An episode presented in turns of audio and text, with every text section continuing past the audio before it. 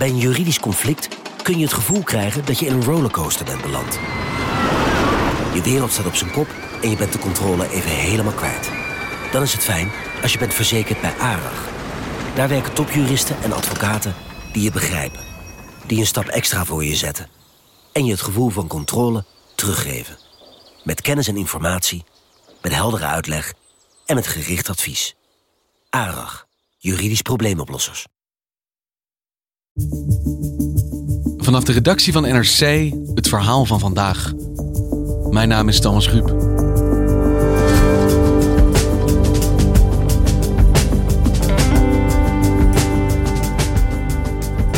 Het werd in Europa chantage genoemd. De Turkse president Erdogan gooide de grens open met de EU.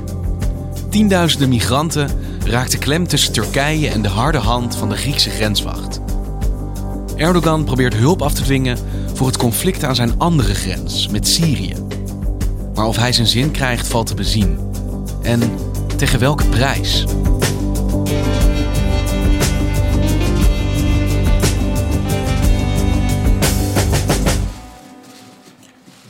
Well, good evening. Thank you for your presence. We had tonight a meeting with President Erdogan. Maandag stond de Turkse president plotseling in Brussel. En als Erdogan opduikt, dan is het altijd goed om even goed op te letten. Hazır mıyız? Sayın Genel Sekreter, değerli dostum. En zeker nadat er 2 weken lang een fikse crisis was ontstaan in de relatie tussen Turkije en de Europese Unie over een centrale vraag over migratie en over de crisis in Syrië. Michel Kerres is diplomatiek redacteur en verdeelt zijn tijd tussen de redactie in Amsterdam en Brussel. Hij heeft gesprekken gevoerd met Jan Stoltenberg, de baas van de NAVO. President Erdogan, it's a pleasure to meet with you here today. Turkey is an important and valued ally. En hij heeft 's avonds overleg gevoerd met Charles Michel, de voorzitter van de Europese Raad. It was important to have this occasion to exchange our views about different topics related to the relationships between. En Ursula von der Leyen, de voorzitter van de Europese Commissie. We must now focus to find a way forward. De crisis was natuurlijk ontstaan omdat Turkije had gezegd van wij gooien de grenzen open voor vluchtelingen naar de Europese Unie. Since Sunday morning, more than 1,000 migrants have landed on Greek islands. And after Turkey lifted border restrictions on Thursday, more than 10,000 have reached the land borders with Greece and Bulgaria. Het was een dieptepunt in de relatie en de grote vraag was nu, hoe gaan die twee verder? Want de kranten staan natuurlijk bol op dit moment van spanningen tussen de EU en Turkije. Over vluchtelingen die daar tussenin gevangen zitten, over Rusland, Syrië. Wat is nou de directe aanleiding geweest voor wat er op dit moment aan de hand is? Nou, je moet eigenlijk even naar Idlib gaan. Het is het laatste bolwerk van de tegenstanders van de Syrische president Assad. De provincie Idlib. Een regio met 3 miljoen mensen waarvan een groot deel nu op de vlucht is. Idlib is een gouvernement in Noord-Syrië dat grenst aan de Turkse grens. En dat is het laatste rebellenbastion in de Syrische oorlog. En Assad probeert ook dat laatste stukje van zijn land weer te heroveren op de rebellen. Rusland steunt het Syrische leger dat daar de laatste rebellen wil verdrijven. Maar de rebellen krijgen weer steun van Turkije. De Turken willen zo voorkomen dat honderdduizenden vluchtelingen hun kant op komen. Turkije is een van de weinige landen die echt daadwerkelijk met mensen ook vecht op de grond tegen Assad. Dat gaat heel moeizaam en dat ging 2 weken geleden ook helemaal fout. Bij een bombardement daar kwamen gisteren 33 Turkse militairen om het leven. Volgens Turkije was het een aanval van de Syrische luchtmacht. Ankara is woedend. Die door de militairen, Erdogan heeft dat aangegrepen om naar het westen toe te zeggen van jongens, nu heb ik steun nodig. Dit kan echt niet meer. Dus hij heeft 2 dingen gezegd. Ik heb militaire steun nodig. Dat doet hij dan via de NAVO. Een spoedberaad om daar te vragen voor luchtsteun. Dus militaire steun. En de NAVO hield dat een beetje af. En hij heeft naar de EU toegezegd van ik heb hulp nodig bij het vluchtelingenprobleem. In amper 2 weken tijd is er een enorme vluchtelingenstroom op gang gekomen vanuit Idlib in Syrië. Veel mensen trekken naar de grens met buurland Turkije.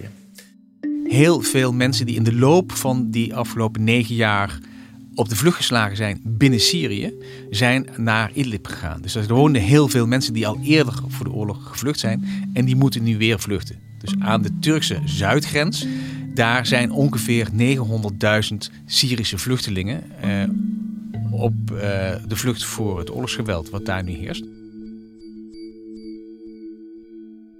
En krijgt hij die steun die hij wil? Nou, dat ging zo 1, 2, 3 niet. Maar wat hij gedaan heeft, hij heeft eigenlijk gespeeld min of meer met de miljoenen vluchtelingen die al in Turkije zijn. En hij heeft gezegd van, oké, als jullie willen doorreizen naar de Europese Unie, ik houd jullie niet tegen. Waardoor er prompt honderden en later duizenden mensen op pad gingen naar de Europese Unie, omdat die mensen hopen op een beter leven daar. With civilians desperate in Idlib, Turkey bracing for a mass influx of refugees and making it Europe's problem too. By opening its northwest borders with Bulgaria and Greece to exiting migrants and refugees. Ik moet de geografie even voor me zien. Je hebt dus Turkije. En aan de ene kant heb je het conflict aan de oostkant. Namelijk bij de grens met Syrië, waar gevochten wordt bij Idlib, waar Erdogan in de problemen komt. Maar hier hebben we het over vluchtelingenstromen die aan de westkant proberen Europa binnen te komen. Ja, aan de Griekse kant. Ja. Aan de Griekse kant. Ja. Dat zijn eigenlijk twee dingen die ogenschijnlijk niets met elkaar te maken lijken te hebben. Precies. Het is dus, kijk, de Turkse zuidgrens is dicht. Dus de vluchtelingen die in Noord-Syrië zijn, kunnen niet zomaar naar Turkije lopen. Laat staan dat ze van daaruit door zouden kunnen stromen naar Griekenland en verder.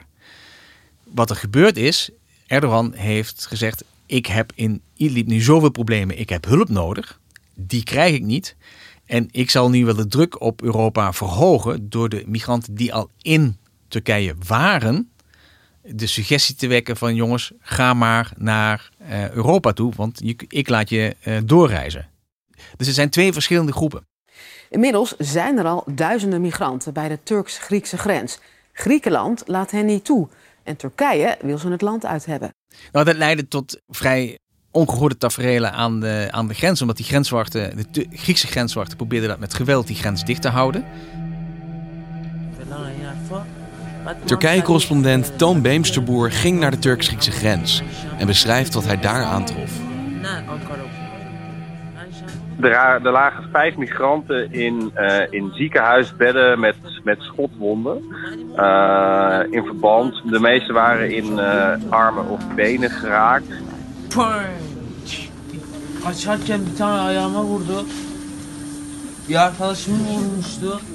Maar er waren er ook enkele die in hun hoofd of in hun borst waren getroffen. Nou, de Turkse artsen zeiden dat er in 1 geval met scherp was geschoten door de Griekse grenspolitie. Can you ask him if it were real bullets or plastic? Şey kurşunlar, gerçek kurşunlar. Metal. Maar verder zijn daar nog geen aanwijzingen van dat het bij andere gevallen ook is gebeurd. Maar daar in het ziekenhuis zag ik dat er wel degelijk behoorlijk wat geweld werd gebruikt. 1 migrant die was overleden, een Pakistaanse jongen.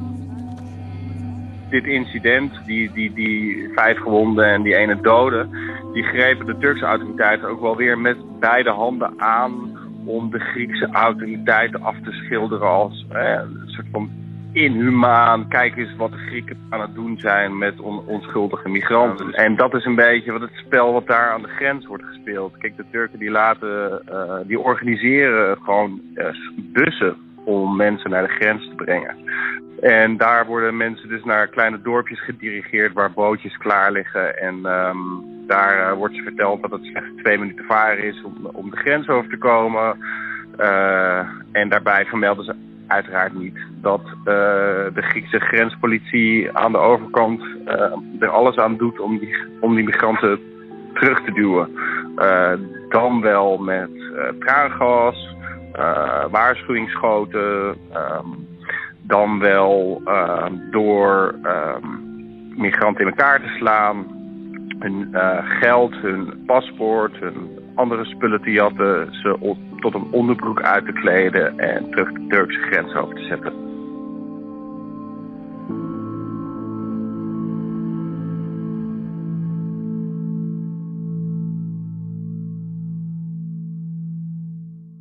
En waarom heeft Erdogan gekozen voor juist dit drukmiddel om die grens met Griekenland open te gooien?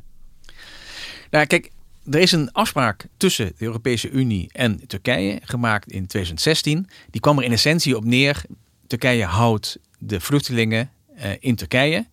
En Europa draagt bij aan de opvang financieel. En dit is de veelbesproken Turkije-deal. Dit is de veelbesproken Turkije-deal. En de afgelopen jaren heeft Erdogan van tijd tot tijd, als hij zijn zin ergens niet kreeg, wel eens gedreigd van ja, maar als jullie nou niet naar mij luisteren, dan gooi ik de grenzen open. Acaba Türkiye sınır kapılarını açarsa ne yaparız demeye başladınız. Bana bak, eğer daha ileri giderseniz bu sınır kapıları da açılır, bunu da bilesiniz. Dus die Turkije-deal is voor hem een belangrijk pressiemiddel. En dat zet hij dus nu ook in. En ja. Wat wil hij dan precies hiermee bereiken? Ja, die Turkije-deal die bestond uit een aantal delen. En over die delen is ruzie. Het belangrijkste deel en het bekendste deel is de ruil. Turkije houdt vluchtelingen tegen en krijgt geld. Nou, dat gaat over een vrij fors bedrag. Het gaat over 6 miljard. En Turkije zegt dat geld komt veel te langzaam. Dus EU, jullie houden je niet aan de afspraak. Is dat ook zo? De EU zegt, nou ja, wij houden ons wel aan de afspraak. Want we hebben van die 6 miljard hebben we inmiddels 3 miljard overgemaakt. En we hebben dat totale geld ook gereserveerd. Dus maak je geen zorgen. Maar Erdogan vindt, het gaat gewoon te langzaam. Klaar uit. Helder. Dan is er nog een pijnlijk psychisch probleem met die hulp. Want die hulp die wordt door de EU niet aan Turkije direct gegeven. Zodat Turkije dat mag uitgeven, dat geld. Dat geld wordt uitgegeven aan NGO's die daarvoor speciale, door de EU uitgezochte projecten doen. En Turkije vindt dat eigenlijk een beetje een belediging. Want andere landen die hulp van de EU krijgen, krijgen dat geld wel direct. En daar wil hij eigenlijk ook van af. Dan was het zo dat er afgesproken zou worden dat Europa vluchtelingen zou overnemen. Er waren op een gegeven moment heel veel vluchtelingen op de Griekse eilanden. Nou, het idee was dat die vluchtelingen terug zouden gaan naar Turkije. En dan van daaruit weer naar de Europese Unie zouden komen in een gereguleerde, nette procedure. Ze zouden niet voor altijd in Turkije moeten blijven. Een gedeelte zou naar Europa doorstromen. Europa zou in ieder geval mensen uit Turkije moeten overnemen. En dat zijn er in de afgelopen 4 jaar slechts 25.000 geweest. Dat is heel weinig als je het vergelijkt met het totaal aantal vluchtelingen van 3,7 miljoen wat in Turkije verblijft. Dus dat is ook een belangrijk punt. En dan hebben ze ook nog afspraken gemaakt over zeg maar, de toekomstige relatie tussen de Europese Unie en Turkije. The EU is also aiming to grant Turkish citizens visa-free travel in the Schengen area by the end of June. Turkije heeft bijvoorbeeld wil graag visumvrij reizen in de Schengenzone. Daar zou men over spreken. Heeft men destijds afgesproken. Is niet gebeurd. En Turkije en de Europese Unie hebben een douane-unie om hun onderlinge handel te versoepelen. En die douane-unie wil Turkije graag uitbreiden. En ook dat gesprek heeft niet veel opgeleverd de afgelopen jaren. Maar wat heeft dat dan te maken met wat er op dit moment in Syrië gebeurt? Aan de andere kant van Turkije, bij Idlib. Erdogan wil hulp, wil aandacht voor zijn problemen in Idlib. En hij heeft dus de Turkije-deal, die dus gaat over een andere groep migranten, gebruikt om die aandacht op te eisen. Hij wil dat die Turkije-deal goed wordt uitgevoerd. Dat is 1. Hij wil eigenlijk meer geld en meer steun. En wat hij eigenlijk ook wil, dat is misschien meer psychisch. Hij wil ook gewoon erkenning voor het feit dat hij voor Europa een enorme dienst bewijst. En dat hij de lasten van de Syrië-oorlog als geen ander land voelt. En hoe reageert Europa hierop? Want je ziet natuurlijk dat woord chantage de hele tijd voorbij komen. Ik zeg, Erdogan chanteert Europa door zijn kant van de deal op te zeggen. Het heeft hem in ieder geval aandacht opgeleverd, de chantage. Dat heeft hij weten af te dwingen. Hè, wat hij dus eerst niet had. De Turkije-deal wordt serieus tegen het licht gehouden door een soort werkgroep van EU-mensen en Turkije. En er is voorlopig nog geen uitzicht op meer geld. Op hoe dat in de toekomst verder moet. Maar er is wel een soort van vage belofte van, nou ja, daar moeten we misschien een keer over praten. To clarify the implementation of the deal between Turkey and the European Union, to be certain that we are on the same page, that we have the same interpretation about what we do in Turkey at the level of the European Union in order to implement the deal. And we will keep the political dialogue. En aan de militaire kant, dat loopt via de NAVO. Daarom was hij ook bij Stoltenberg op bezoek. Daar heeft hij ook nog niet heel veel los weten te krijgen. Omdat Europa is bang voor vluchtelingen, als het ware. Dus vandaar werkt die chantage. Maar ook Europa is nog veel angstiger om betrokken te raken alsnog op grote schaal in dat Syrië-conflict. De kans dat hij de NAVO zover krijgt om daar grootscheeps te helpen, die is nul. Maar Erdogan heeft dus wel bewezen dat dit middel, dat dreigen met die grenzen, eigenlijk wel heel effectief is. Want Europa heeft dus geen keus, behalve met hem in gesprek gaan. Nee, die chantage, dat is in de onderlinge verhoudingen is het een lastig instrument, want niemand wordt graag gechanteerd. Je moet dan mee ook nog, denk ik, even kijken naar waarmee chanteer je. Je chanteert hier met mensen. Je sold hier met migranten. En mensen die sowieso in een hele kwetsbare positie zijn. Dus ook in die optiek is het eigenlijk ontoelaatbaar wat hij doet. Maar als je daar nu even langs kijkt voor het moment, dan is het uiteindelijk zo dat die twee niet zonder elkaar kunnen. Turkije en Europa zijn hoe dan ook op elkaar aangewezen. Dat geldt binnen de NAVO. Daar is Turkije de tweede krijgsmacht. En Turkije zit daar op een heel strategisch punt.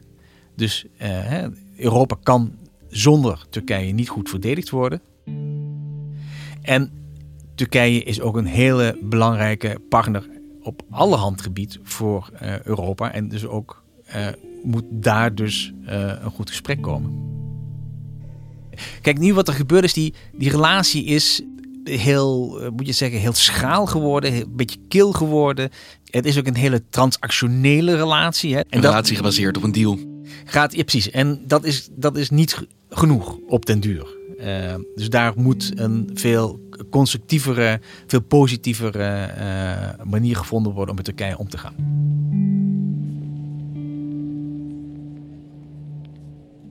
En het lijkt mij dat hier ook de grote slachtoffers van dit conflict zijn, die twee groepen vluchtelingen. Aan de ene kant klem tussen Turkije en Griekenland, dat ze er niet doorheen laat. En aan de andere grens eigenlijk tussen Syrië en Turkije. Ja, je kijkt naar mogelijke oplossingen, naar spelers, naar technocratische deals. We praten over de politiek. Maar ja, uiteindelijk, bij al die gesprekken moet je nooit het oog verliezen dat het hier gaat om een humanitaire ramp van de eerste orde.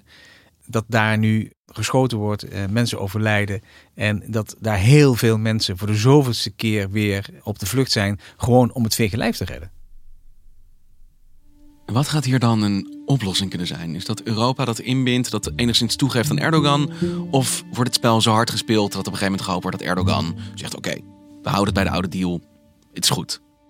Ik denk dat het uiteindelijk een combinatie zal moeten zijn van een royaler en ruimhartiger EU aan de ene kant. En dat toch op den duur gewerkt moet worden aan een veel betere relatie met Turkije. Daarmee is het Syrische vluchtelingenprobleem nog niet opgelost. Maar dat zou wel alvast een stuk helpen. En denk jij dat dat bezoek van Erdogan aan Brussel daar een eerste stap in is geweest? Of gaat dit gewoon nog een hele tijd duren met al die vluchtelingen die daar eigenlijk klem zitten tussen deze geopolitieke strijd? Ik denk dat het nog een hele tijd gaat duren voordat dit probleem van tafel is. We zullen daar nog vaak over spreken. Dankjewel, Michel. Alsjeblieft.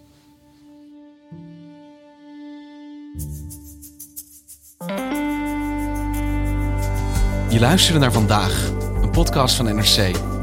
Eén verhaal, elke dag. Dit was Vandaag, morgen weer.